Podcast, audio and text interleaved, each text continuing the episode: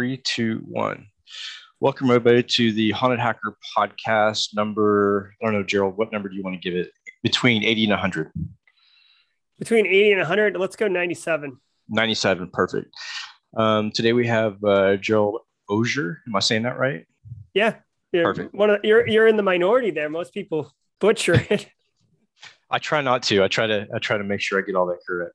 Um, we have him today, and he's going to be talking to us about his journey into cyber and, and things he's passionate about. Um, really quick, some news. Um, I just got an email today that I'll be speaking for a thousand ICE agents in November, which is new for me. Um, also, I'll be speaking for the DHS working group out of Oklahoma that same month. Uh, so I'm really looking forward to that. Other than that, not a ton of news. Uh, I posted today, uh, I just found out today that I have lupus, which is not a fun thing to have. Um, so I'm looking for ways to balance my time and, and balance my work and personal life. Uh, that's been my number one goal um, that I set uh, since I found out. So I'll be working on that and uh, give you updates on that. Um, so without further ado, Gerald, it's awesome to have you on the show. I've been following your stuff for quite a while. And uh, why don't you give us a little background information about yourself and kind of your journey into cyber?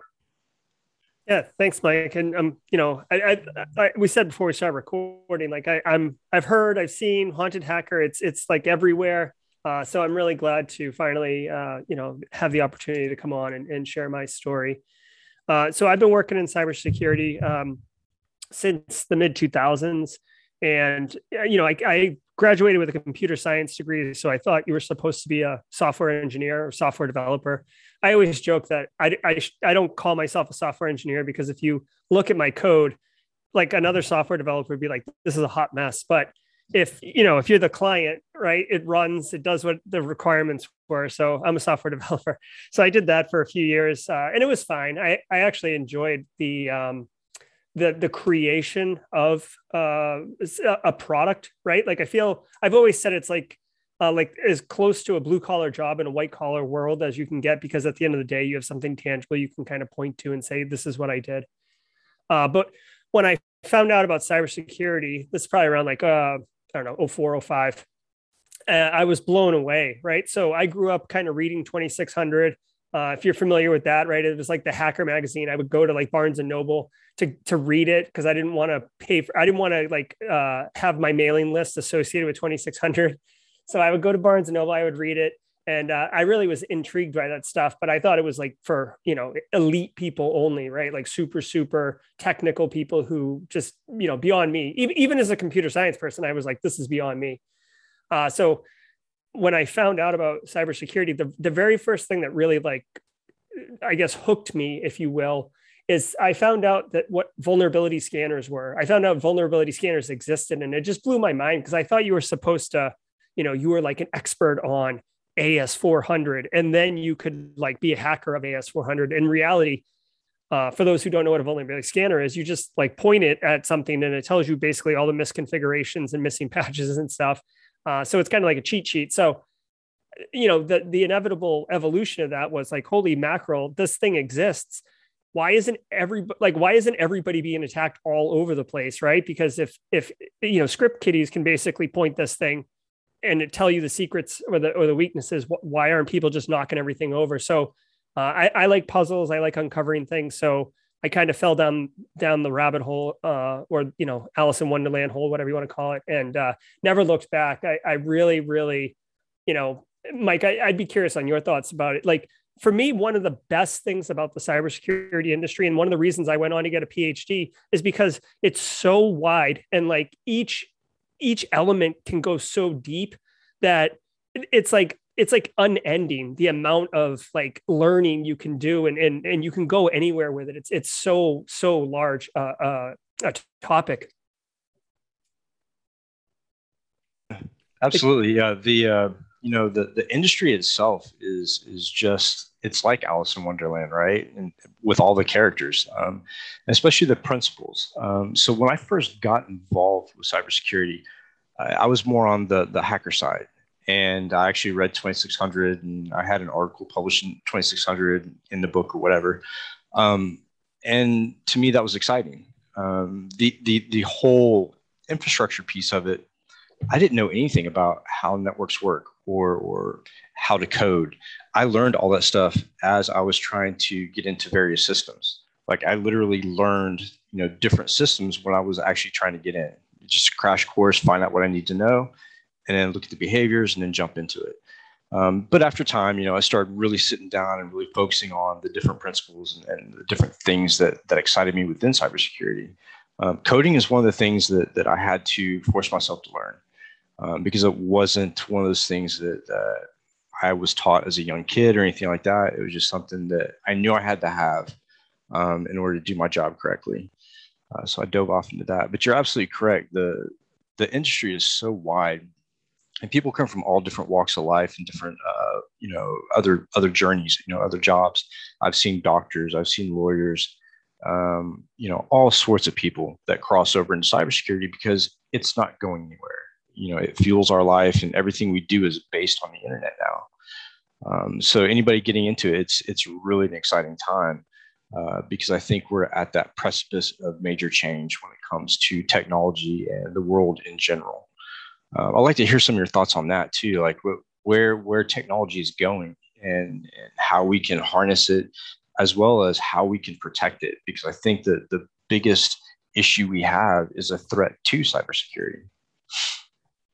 Yeah, so I'll answer where do I think tech's going in kind of two capacities. One within the context of uh, developing um, a workforce for cybersecurity, and then more kind of the, the I think more what you were asking around the macro picture of of technology and how we secure it. So, you know, I, I agree right now. I've been saying this um, quite a bit lately that, you know, we, in my opinion, when like same as you, Mike, when we came up, um, there wasn't really uh, resources available. Like in my education, there wasn't even cybersecurity. That wasn't even a thing.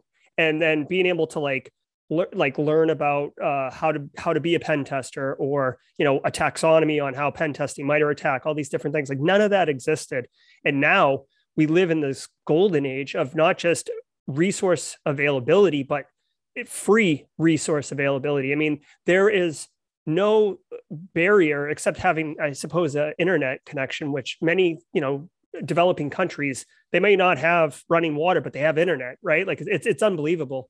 So you know it's about making the time and the commitment and and, and this technology this expansion of technology this availability of um, re, you know technological resources that go down in price and go up in speed power availability is, is it's awesome it's it's like this nexus of uh, infrastructure that can support delivery of education to a population that desperately want it and, and to your point it's not it's not just the you know the 22 year old undergrad graduate who happened to come up in a middle class United States family and has access to a four year education. It's you know it's a developing country person. It's a single mother of three. It's a it's a person who's been an electrician for 20 years and it's just their back and knees are blown out and they want they want something else. So you know to me like the the direction and the velocity that we're traveling at relative to technology to support that is just fantastic and i'm and i'm huge loving it. Now to, to your question around where I think tech is going and how we may secure that from from a cybersecurity practitioner perspective.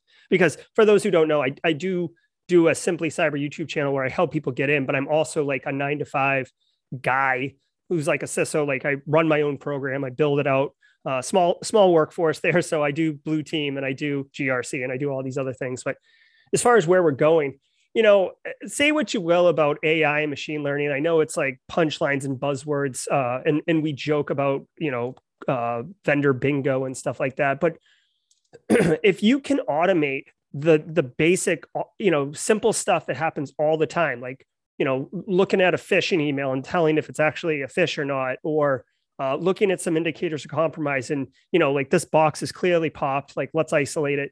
Like I think that we if we can move into having smart detection engineering around um, with machine learning enabling i think we're going to actually become better at securing assets uh, which, which, I love, right? So this this term SOAR, security orchestration, automation, remediation, like that's like the big buzzword in the industry right now. But there is merit to it, and you know, I think if you can um, automate the basic stuff, you can allow people to focus on the hard problems instead of getting mucked up in the in the grind blocking and tackling. And and I know you're an offensive guy, Mike.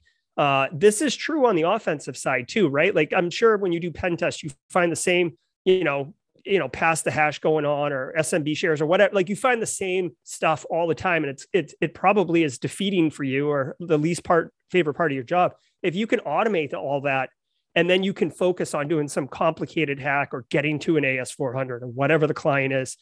It's it's I guess it's to me the automation piece of it. It's not only going to add value, but it's going to allow you to deploy your resources in a much more valuable way than wasting it, like a senior person being wasted on junior level work. Yeah, so it, it's interesting. So I I do I do come from a background of red teaming, um, but currently I actually uh, run an MDR. I'm an MDR manager, and so I do a lot of blue team stuff and um, incident response, and I still help out with our company's red team and some of the red team functions. Um, but you bring up an interesting topic when it comes to AI. Uh, I actually had this discussion with Max Heinemeyer from Darktrace uh, some months back. Um, friend of mine from Cambridge, been working for Darktrace for a while. A really smart guy. Um, and they come up with a thing called the AI analyst for Darktrace. And what they've done is they've taken some of their functionality and they've monitored how analysts triage alerts, like tier one analysts, how they triage alerts.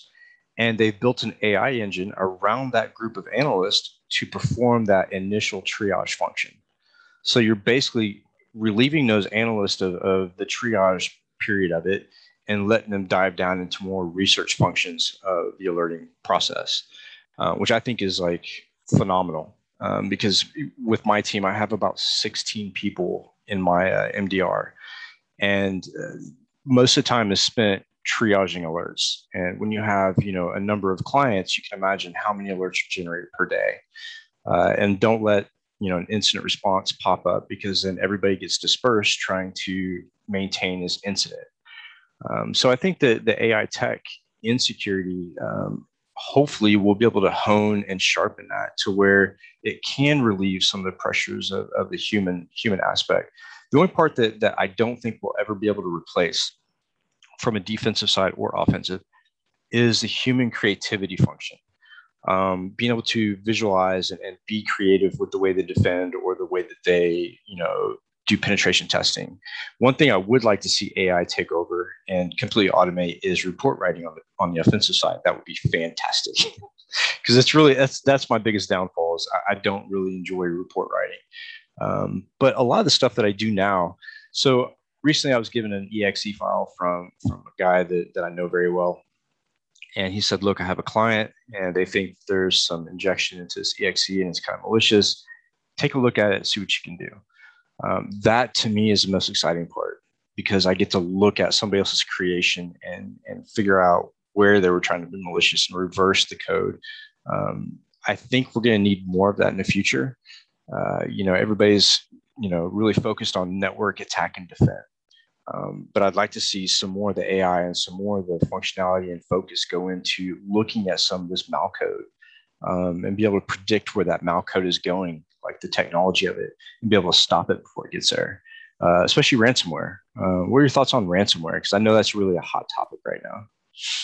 Yeah. So, you know, I always, you know, tip my hat to the to the threat actors, right? Like as as a practitioner, um, you know, I don't I don't I don't like it. You know, I, I wish it wasn't happening, but at the same time, you know, as an adversary and someone who's in the in the field, like you can look at it and say brilliant, right? Because malware is just software, right? It, it's the intent of the software that makes it, you know, evil or whatever you want to say.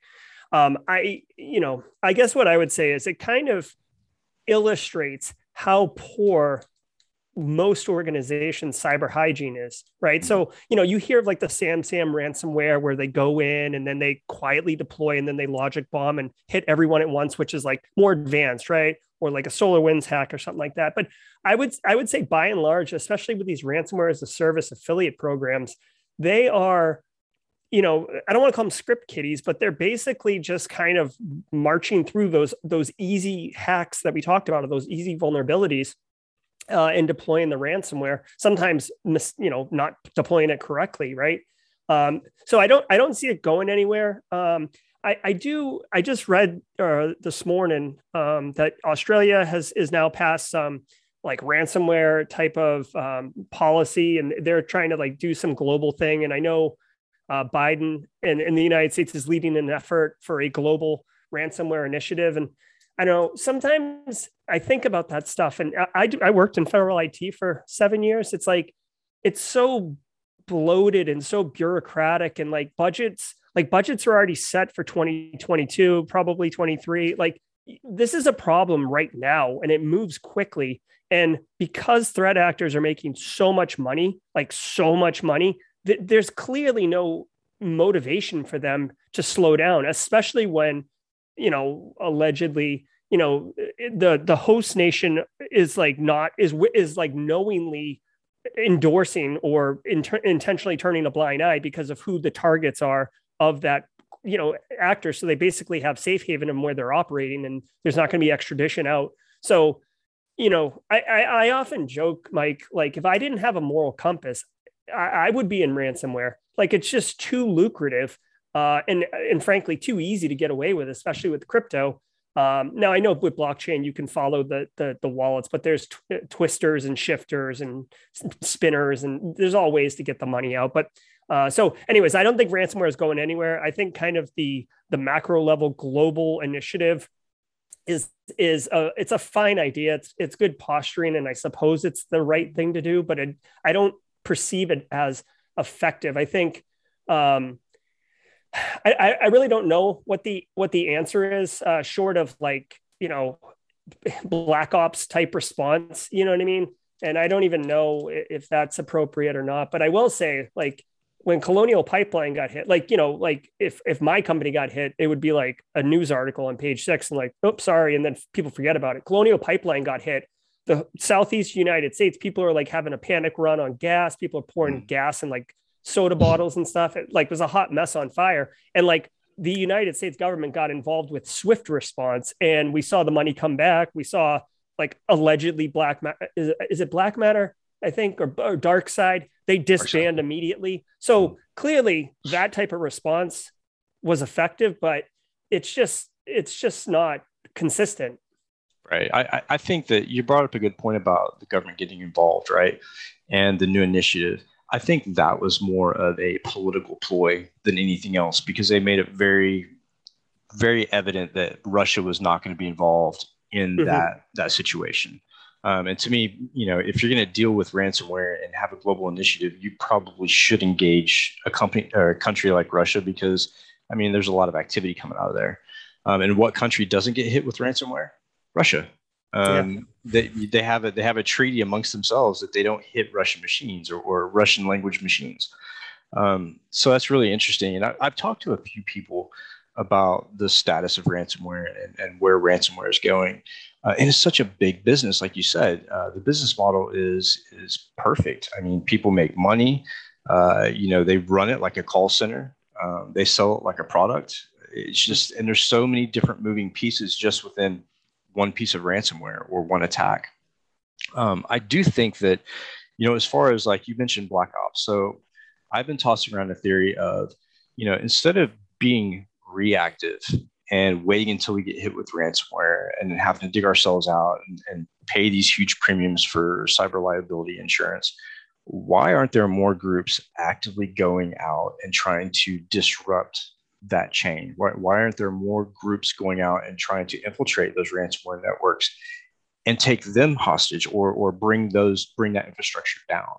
Um, I know that the government probably is involved in that in some sort of way um, because a lot of people they always point fingers at Russia and China, Russia and China, but they don't understand that this is this is collateral. I mean, we do it just as much as everybody else does, um, if not more. Uh, you look at Stuxnet and stuff like that. Um, but I, I, just can't help but think that there should be more groups involved in bringing down that infrastructure. People with the off- with the offensive uh, ability and capability and talents being put to work to stop that that cancer of ransomware. Yeah, if if I had to guess, um, because of how sophisticated the United States government is, and this is just a theory, Like, mm-hmm. and I didn't serve. I, you know, so who knows if this is just made up or not? But I, I would think that it's just not a priority.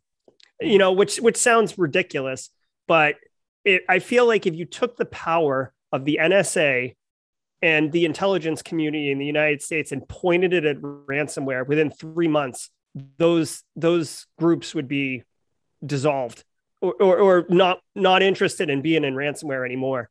But but I mean, if you think about the bigger picture, right? We've got Afghanistan, we've got geopolitical things, we've got our internal turmoil. Like there's a lot going on. And I just don't think ransomware has bubbled up. Uh, we saw Colonial Pipeline a swift response, right? So at that instance, it bubbled up. But um, and and that's my theory is that it's just not a priority, even though it seems like a priority to everybody yeah and that's partially why i say that that that new agenda and motivation to be on a global stage i think that's more political you know lip movement than it is actually you know want to solve a problem um, I, I noticed that in the government a lot of people react the government reacts when the sentiment of the people tends to build and then you don't hear from them for a while um, you know it's it's interesting i talked to a uh, former cia agent about ransomware, and he had some some really interesting things to say. And hopefully, he's going to be on the show next month, and, and maybe we'll get a little bit more information from him um, as far as what the government's doing. But you know, I'm with you. Like, I just don't think it's that big of a priority unless it affects the government's pocketbook. Whether it has to do with you know, if it has to do with critical infrastructure, and there's a possibility of losing a lot of money, absolutely, we'll jump on it.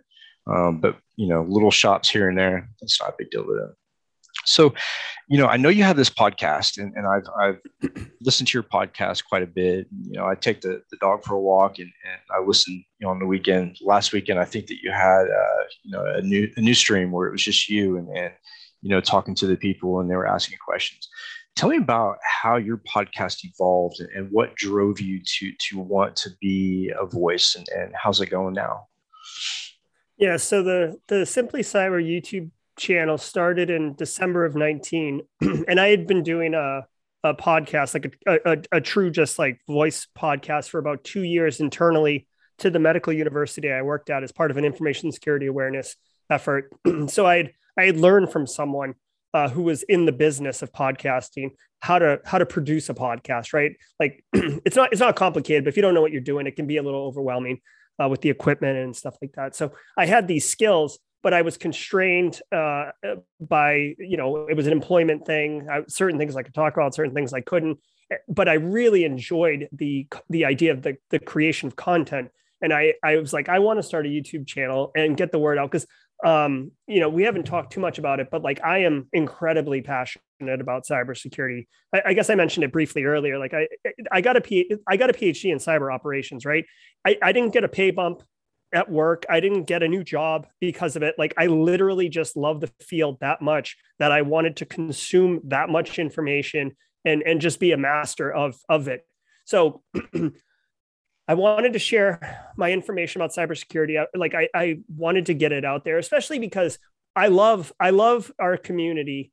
But a lot of the content is focused on offensive security, right? Like a lot of the YouTube content is is offensive. And I came up on the GRC track, which is probably the less sexy of all of cybersecurity, but I've got some blue team experience. I, I know some people, and I just thought it was like an opportunity to, you know, open the lens further for an audience that's uninitiated to cybersecurity to to realize that it is this wide, it is this um, interesting a field. So I started making the YouTube channel, and I was doing one video every Monday and uh, which which is good. And the, the, really cool thing is, I, I quickly wanted to, uh, to talk about other topics that was not in my a wheelhouse or my forte. So I started reaching out to people. I talked to Mick Douglas um, about purple teaming, and then he introduced me to Eric Capuano, who's like uh, over at uh, Recon InfoSec and expert blue teamer. So I in, I interview him, and like I start I start building kind of this network of people, and it it was really cool.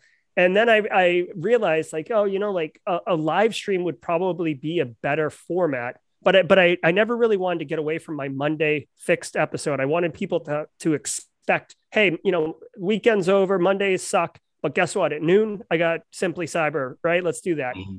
so i started doing that i started doing intermittent um, live streams on thursday like as things kind of came up and then maybe in the last um, six, I don't know, four or five months, um, I've started doing it every Thursday. So now basically I'm on a Thursday fixed at 4:30 live stream and a Monday fixed produced uh, at noon. And now I've started dripping in the Saturday morning thing where it's just me. So with the with the live stream though, Mike, you know your podcast, you're interviewing guests. Like it's always me interviewing a guest. It's it's very very seldomly me sharing me, for lack of a better term. Right. Uh, and I wanted I wanted to do that because in the in the few instances where it's just me, I, I'm no longer focused in in managing and and facilitating the discussion between me and the guest. I'm focused. The guest is really the audience, and I I I you know I'll talk about something, but I really want it to be a collaborative kind of ask me anything Q and A. Like I want a community feel. And that podcast that you joined in on last Saturday was all about GRC analysts. The first, your first job as a GRC analyst, because people don't know, like, what does that job look like? What's a day in the life? How do I get experience? How do I scale up? So uh, I did that. So I'm probably going to continue doing uh, kind of those AMAs on Saturday morning. But again, I start off kind of intermittent, get a feel if, if is this something people are even interested in, mm-hmm. uh, and then continue on. But as far as the live streams go, I'm uh, booked through mid January at this point. So pretty excited about it. And, uh, you know, I, I don't know if you have like regulars in your community, but like I, I have, you know, regulars in my community and it's really nice. Like you see them come in and it's like, Hey, how are you? Like, it's good to see you. We got a discord server and stuff like that. So mm. um, I'm really, I'm, I'm, I'm giving a lot to the community and I'm getting a lot back. That's the best part of it. Yeah, I think that's the key. Um, when I first started podcasting, I did it just me. Um, and it was like a, it was crazy how we started. It was literally like a five hour podcast one night. Um, and it was just an idea to, to, like get my story out and, you know, get involved. Um, and then it became more of, I'm actually learning things from people, you know, and the guests I brought on, I brought on because they're interesting. They have something that I want or something that I want to learn. Um, you know, just like, you know, bringing you on, you know, looking at your resume and, and listening to you on your podcast, I was like, I really want to have a conversation with this guy. Um, those things kind of drive me. However, I, I haven't done the AMAs anymore. Um, I think that that might be a, a, good way to go, but kind of like we start out with just an idea of just doing a couple videos, whatever it turned into a podcast and it turned into a community through Discord and then the magazine and all that good stuff. Um, but yeah, I, I find it, I find it I guess fulfilling when someone joins the, the community and, and tells me, hey, you know, I got a, a lot out of that last conversation you had. Or they say, hey, you know, after the, the podcast, I hooked up with them and, and, you know, they've helped me in my career. Uh, just a way to give back. And I think that's really interesting to, to see that. Um, but most of all, I just like, I enjoy talking to people. I enjoy talking to people who, who have been places that I haven't been um, and kind of a way to give back to the community, right? So all of us old guys that have been old guard from you know before cybersecurity was was a term. I try to get those guys together, like my buddy Chris Roberts and, and some of those other people, to do a talk. You know, to just have a conversation and something we can leave behind is kind of like a historical artifact. Uh, so we have like a library of, of guys that were there when it started. And I had to laugh. Uh, you brought up Mick Douglas. Me and Mick actually used to work together um, at a financial institution. And Mick is a great guy. Uh, I've been friends with him for a very long time. Um, and you meet people like that and relationships you form in this community. It, that's one thing that keeps me going is the people I've met um, that I'm friends with that I can call a friend uh, are there through thick and thin. Um, and we help each other out. If I have a problem that I can't figure out, you know, let's say a blue team problem or a personnel problem, I, I know that I can reach out to any one of my contacts who have that experience, and I know that we can share that. Um, so I, I really enjoy that about the industry. But the industry does have its have its downsides as well. Um, just like any group of people or or any industry, there's always you know a few bad apples that, that tend to ruin things for people. Um, so you know I try to avoid that and try to keep a positive attitude. And even in the days that, that are very difficult to keep a positive attitude, I still reach out to people that, that I know are interesting to, to help me out, to give me information or, or teach me something that, that will make my day brighter. Um, but yeah, I, I think the podcasting is, is a unique perspective on the industry alone. And there's so many podcasters that are popping up. Um, I never, you know, looked at myself as a podcaster or a professional. I, I watch your podcast. I'm like, wow, he's got shit together. Like it looks really cool, you know, like the whole streaming platform and everything, and the the, the way you architect it, it, it looks really professional. Um, me, I just kind of like pop open a Zoom and, and record a conversation and hope people like it. Uh, so that I kind of rely on the guest a lot um, when it comes to their background and you know what we can lend to each other. I think that conversation is what drives the industry. Yeah, you, you know, you bring up a lot of great points, and and one of the things that I uh, tell people is, you know, networking is is critically important to finding a job, right? And it's it's you can't and, and uh, social networking, not uh, computer networking. Although you should really have your have your handle on that too. But uh, but but but you can't.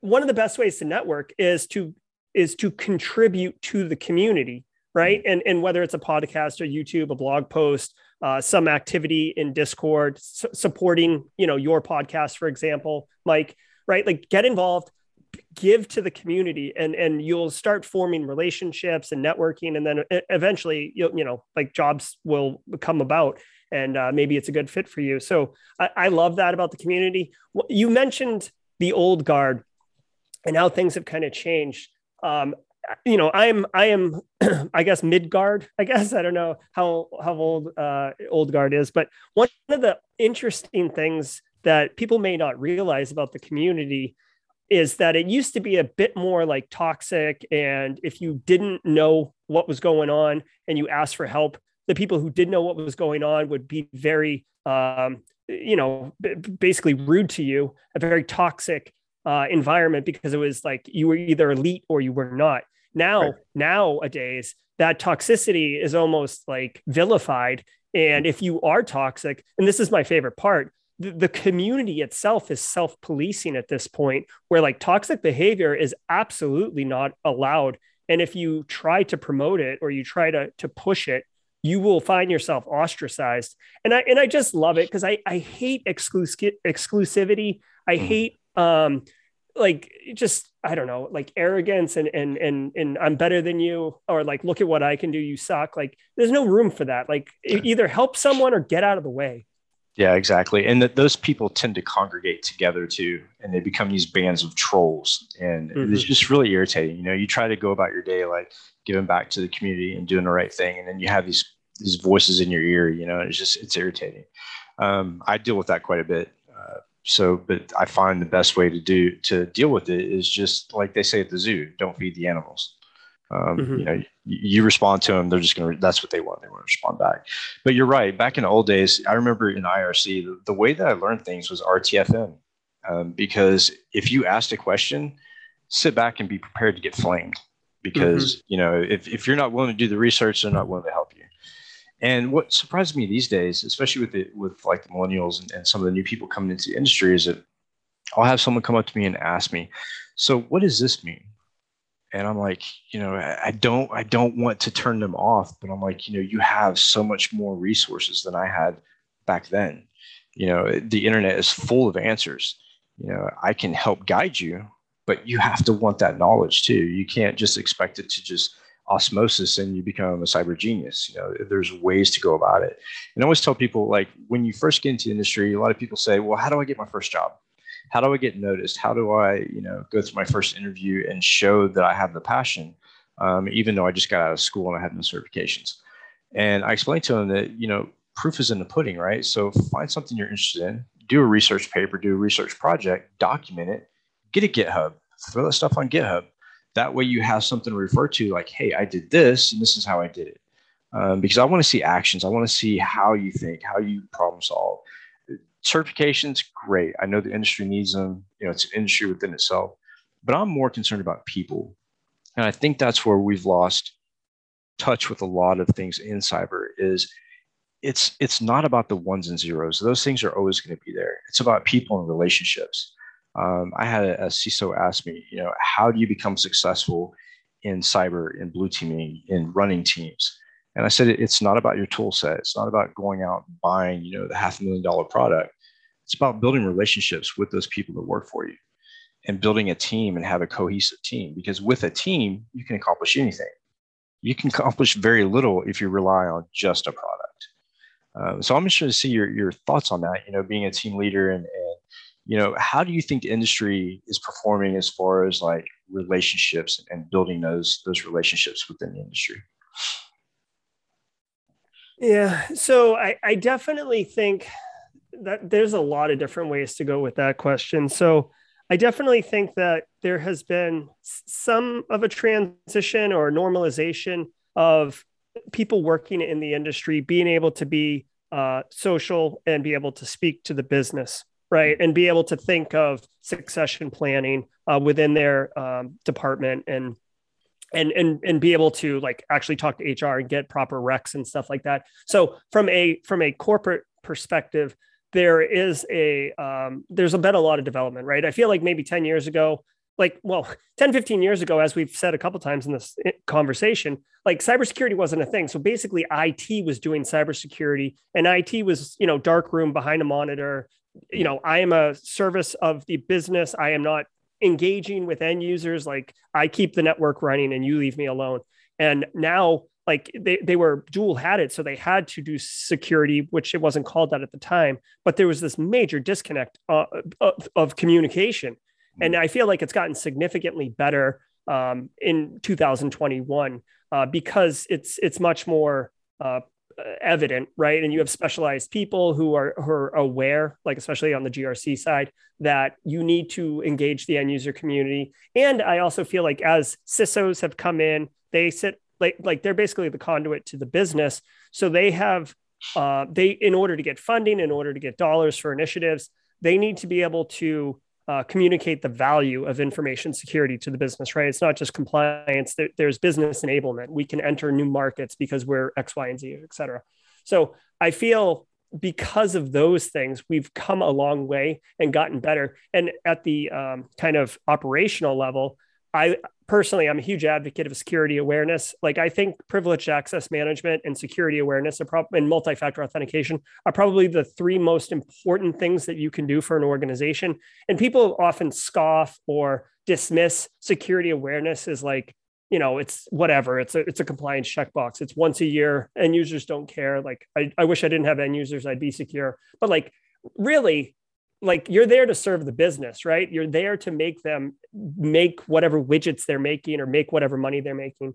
So you have to be able to educate them and communicate to them effectively and and really be able to speak in a way that resonates with them because you, have seen it a million times mike like you get an email right for example you get an email from whoever marketing department or leadership or whatever and it's like a thousand words like mm. delete like you're not you might read the title but you're not reading the message so it's just lost on you right but if it said if the title of the article said like uh, how to get a pay raise or like you know these right. three things to get an extra day off like you're interested you will read that right so you need to target uh, your communications for your end user community which uh, you know i know i'm kind of deviating from your original question but it's just so important to me um, right.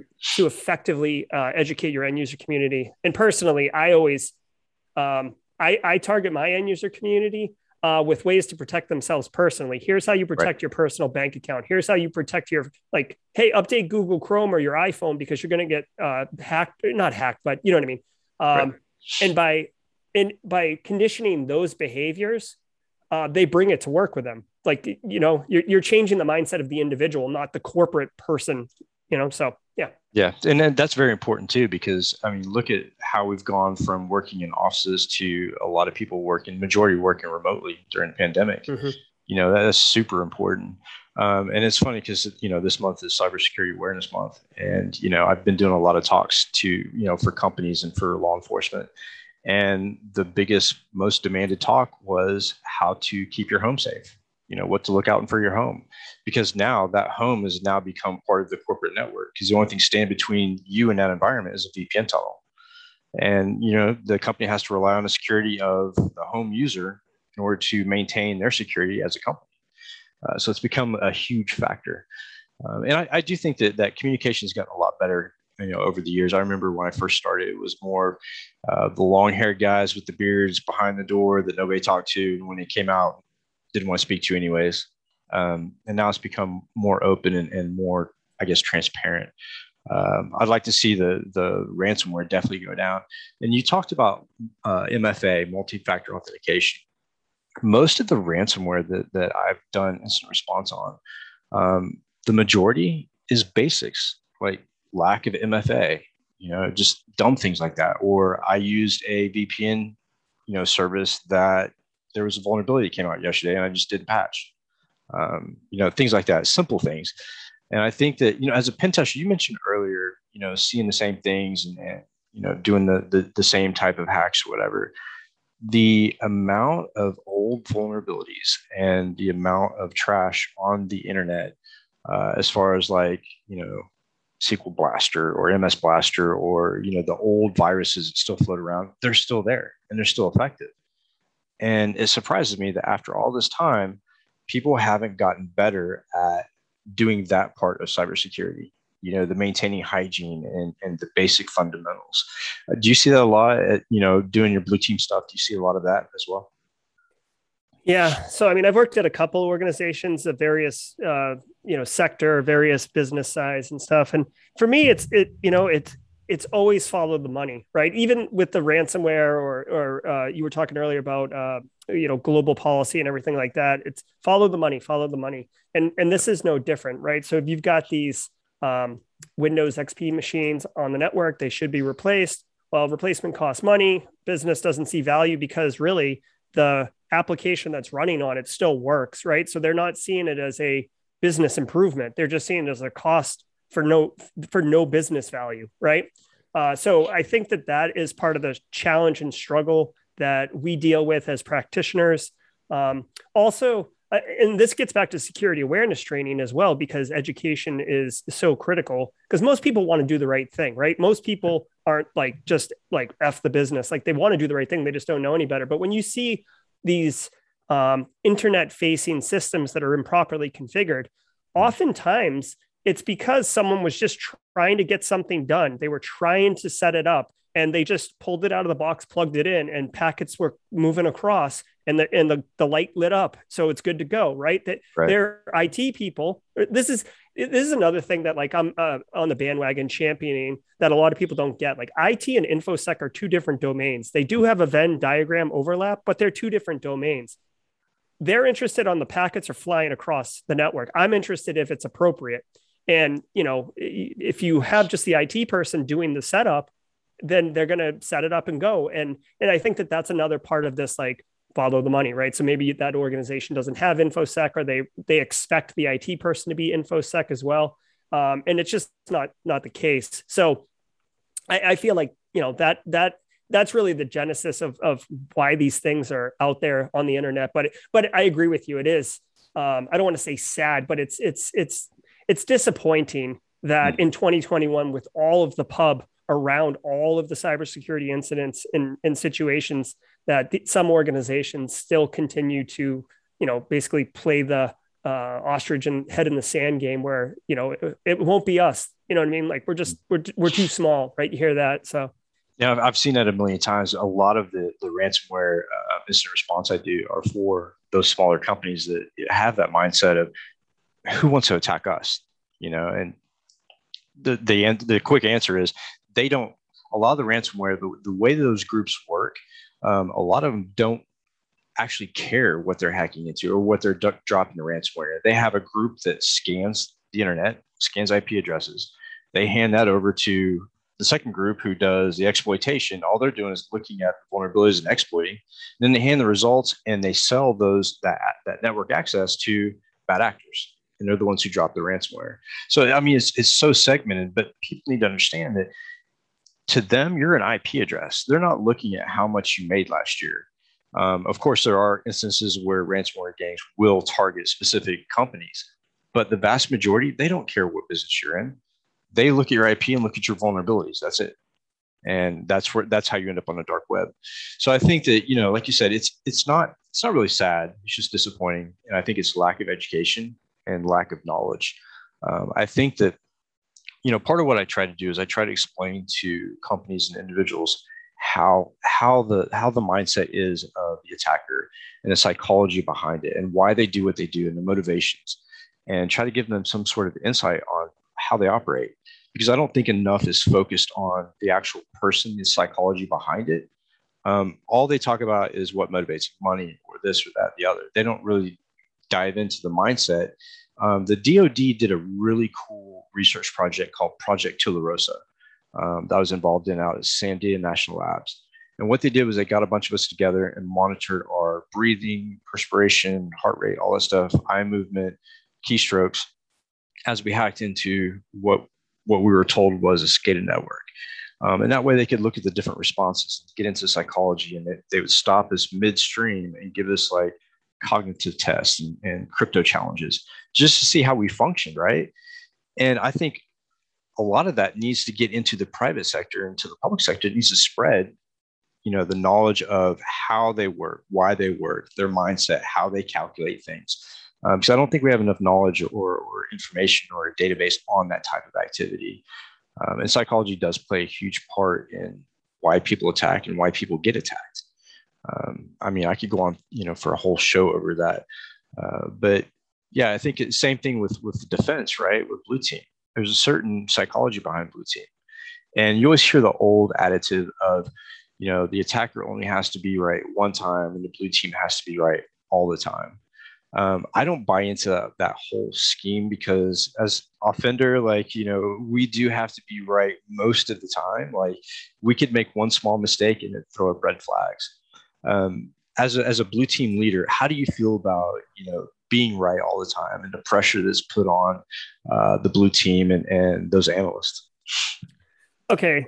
I'm glad. I'm really glad you asked uh, that question because I have a soapbox item also that I'm, you know, gonna self-identify with. But really quick, I want to point out that you'll have to tell me uh, what the Project Testarossa was either after the show because I googled it and there's a super yacht called Project Testarossa that is the first Google result. So it's, Tula, it's Tularosa, T U L A. Oh, Tularosa.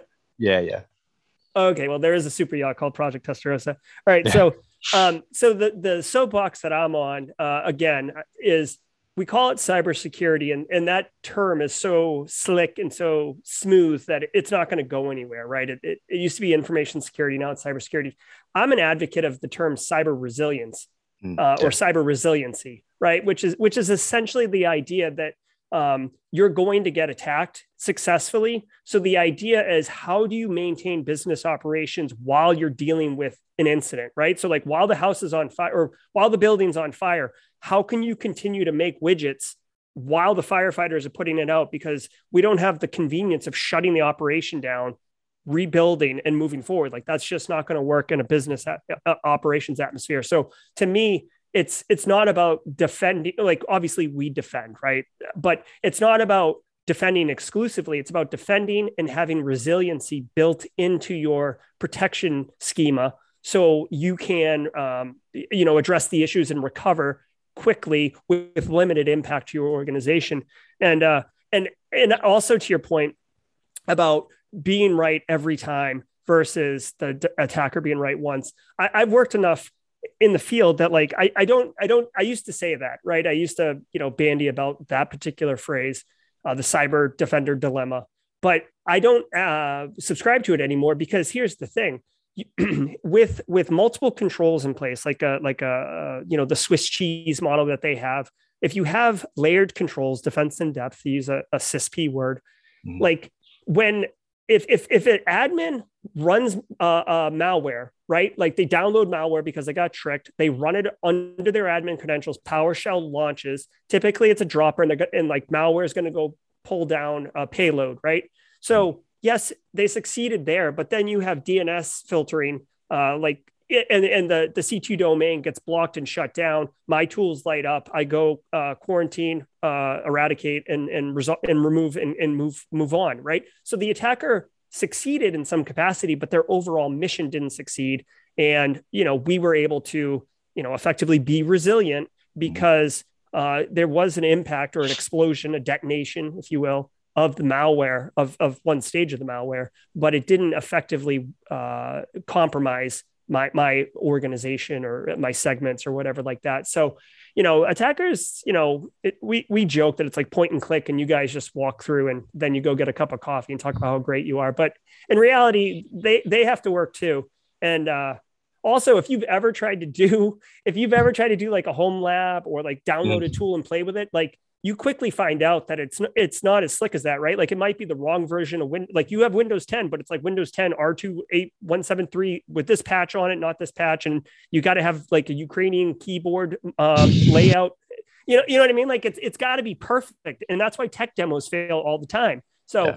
Uh, so I don't think attackers have it that easy. I don't think defenders have to be right all the time. And you know, I'm going to get the T-shirts made up that says "I work in cyber resiliency." I, I, think I'll be the first purchaser of that T-shirt because I, I, strictly adhere to you know going against that whole idea of you know blue team has to be right all the time. Um, you know, it's you, you, talk about segmentation. So micro segmentation, I thought uh, I'd never seen it in action until I started doing IRs for the company I'm with now. Um, and the micro segmentation that some of these platforms do is is amazing, and it makes things difficult and it makes IR a lot easier um, when you have things micro segmented. Um, you know, we just recently did a, a, incident response where we were able to dig them out quicker than cyber uh, liability insurance could respond, uh, and that says a lot about how much advancement we've made in defense and defense platforms. Um, so, you know, we've talked about the industry, we've talked about you know, issues within the industry. I want to get into more of Gerald. So, what do you do on your spare time? I know you're a father, know you have a family. Um, mm-hmm. how do you balance work and home life and, and keep that homeostasis right in the middle? Yeah, that's that's a great question. Um, you know, when I, I I I'm very structured, I'm very organized, I'm very explicit and deliberate with my time. So like time management. Uh, so when I'm working, I'm working, and when I'm family, I'm family and uh, I, I, you know, I, I don't. I used to do this, but I try not to do it now. Like I don't like check work email like at family time. I, I have that compartmentalization. Um, I, I do try to do a lot of uh, overlap and economies of scale. So uh, some of the things that I talk about on Simply Cyber, uh, like I never script anything because I don't have time for that. But like some of the things I talk about, it's like it's something I already know very comfortably, so I just hit record and go for it or if it's something I want to know about, like I'll I'll I'll fold it into my like my job. Or if there's something I'm doing at work, then I'll fold that into a simply cyber episode. So I so I'm not, you know, spending time working and then spending time doing simply cyber. There is kind of overlap in it. Um, I do take some vacations, um, not not really, not a lot, but um, I, I will tell you, like for me, cybersecurity is a lifestyle. Like yeah. I, I, I love it, and and I think that's part of the reason why I I I would you know identify as doing well in the field. Mm. Um, I, I love it. I think about it. I listen to it. It's part of like my mindset and everything like that. So you know, I, I don't really see. I don't call it work because I mean it is a job I get paid for, but I enjoy doing it. And when I'm not at work, I'm still like kind of cybersecurity thing so th- there's a lot of interplay with that. So I'm able to kind of, I guess, manage it because when I'm in the moment of something, I'm focused on that something. Um, and I try to maximize. Uh, this is like a micro tip. I don't know if anyone else does this, but like, say you're going to be in a, a, a meeting at work, right? It's one o'clock on a Tuesday, standard meeting time, right? You and it's twelve fifty. Okay, like I have a list of tasks. Like you know, I, I write down task lists all the time. I run through this tool called Notion well, I've got 10 minutes, right? I'm going to sit there for 10 minutes. Or even better, it's a business meeting where it's like we do updates to the business and like the apps person's got to go, the IT person's got to go. But I've heard this meeting, I've heard this this briefing four times already. So I know exactly what everyone's going to say. So I know I've got 20 minutes of downtime. Like I'll knock out two 10 minute tasks or I'll knock out a 15 minute task, right? Like multitasking, but really it's more about executing like all like all my time I'm, I'm trying to execute and get stuff done. Like I do, um, unfortunately, some people might be like, oh, that doesn't sound fun at all. Like, yeah, I mean, I don't uh, like have a lot of time to do things like Netflix and chill and stuff like that, but, but that's okay. This is what I want. Uh, so that, that's kind of, uh, I guess, how I, how I manage that. Uh, I will say this is like a, kind of an honest admission. I do feel like simply cyber and the work I'm doing there, it's starting to reach like a, a, a threshold. And I've, I've actually talked to some larger YouTube uh, content creators about this. And they said this is a thing that everyone deals with and you got to figure out how to kind of break through it. But I'm starting to get um, overwhelmed, I guess, for lack of a better term. And, you know, I said earlier, I was only doing it once a week. Now I've got two streams. I'm, I'm, I'm kind of ad hoc doing a third stream. There's a lot going on. A lot of people come to me. A lot of people engage me. I get speaking engagements all over the place. I know you you do too, Mike. And uh, it's just it, it it gets it gets hard like you start losing things or forgetting things or you don't write them down, and that that's frustrating for me um, because I feel like I'm not losing control, but like I'm there's more things that require time than I have time for. Um, so, but at, at the macro level, I do uh, dad and husband hard, and then I work hard. Yeah, that, that, that's a good point. Um, so recently, I can't remember who it was. Maybe it was Elon Musk, but they were talking about how they divide their time, and they go down to the 15 minute increments of time which is just amazing. I, I couldn't, there's no way that I could schedule my life in 15 minute increments. It's just insane. But the whole uh, overwhelming uh, with the podcast and stuff like that, like I've reached that point so many times, um, which is really difficult for me because it's become a passion. Uh, but just like this week, right? This is, I think, my second or third podcast this week that I've recorded. Um, I love doing it, but it does, it does come with a price, right? I mean, you know, I get exhausted afterwards. A lot of people don't know it, but you know, when I'm on a podcast, I really have to to focus on being that face and and, and being social and asking the right questions. And, and there's a lot of thought that goes into it. And then you throw in neurodivergence, and it's just like that that that neurodiversity is like you really have to fight that too. Um, so it, for me, it's like a full exercise. By the time I get done with a with an hour long podcast, I'm exhausted. I literally have to go lay down for like an hour or two. Um, but what brings me back to it, and what's so satisfying, is meeting people like you and and, and giving good content to people who are who are hungry for it. Um, but yeah, I've definitely reached that level where got to be overwhelming, and I really had to step back and go, you know, is this something I really want to do? Um, at one point, I had done 40 something episodes back to back every Saturday for at least an hour a piece. Uh, and at that point, I was like, you know, I need to take a vacation. So I took off for a little bit uh, for a weekend. And just being gone that one weekend and not doing that one podcast drove me insane. Like I felt like I was neglecting something. Yeah. Uh, so now, you know, I, I do as many episodes as I can and that gives me the the buffer. Like if i want to take a week off i can you know just use an episode that i pre-recorded and just you know release that. Um, but i don't like to do that because i like to to have the conversation and make it readily available like that so people can tune in. Um, gerald i have to say this has been a, an absolute pleasure having you on. I really respect what you do and, and i love your podcast. Please don't stop that. Um, and if people want to catch up with you or or listen to your podcast can you give them the details on where to go and, and what to do and how to listen? Yeah, so the the easiest way for folks to find me would be go go to the website simplycyber.io. Um, I've I've got you know many different things going on right now, but that's kind of like ground zero uh, where you can get to you can get to everything. Um, so I got the YouTube channel. You can consume it that way in the live streams, and I have a bunch of free resources there. So um, yeah, go there. And my contact information is there, my LinkedIn, my the Discord server, all, all, all, the ways that you could possibly get to me physically or not physically, digitally, and uh, communicate with me. Awesome. Well, I do appreciate it. And before we go, do you have any questions for me or any questions about the community that I can answer or help you out with? Um, no, no questions come to mind right away. I mean, I, I've loved this conversation and, and getting to know you.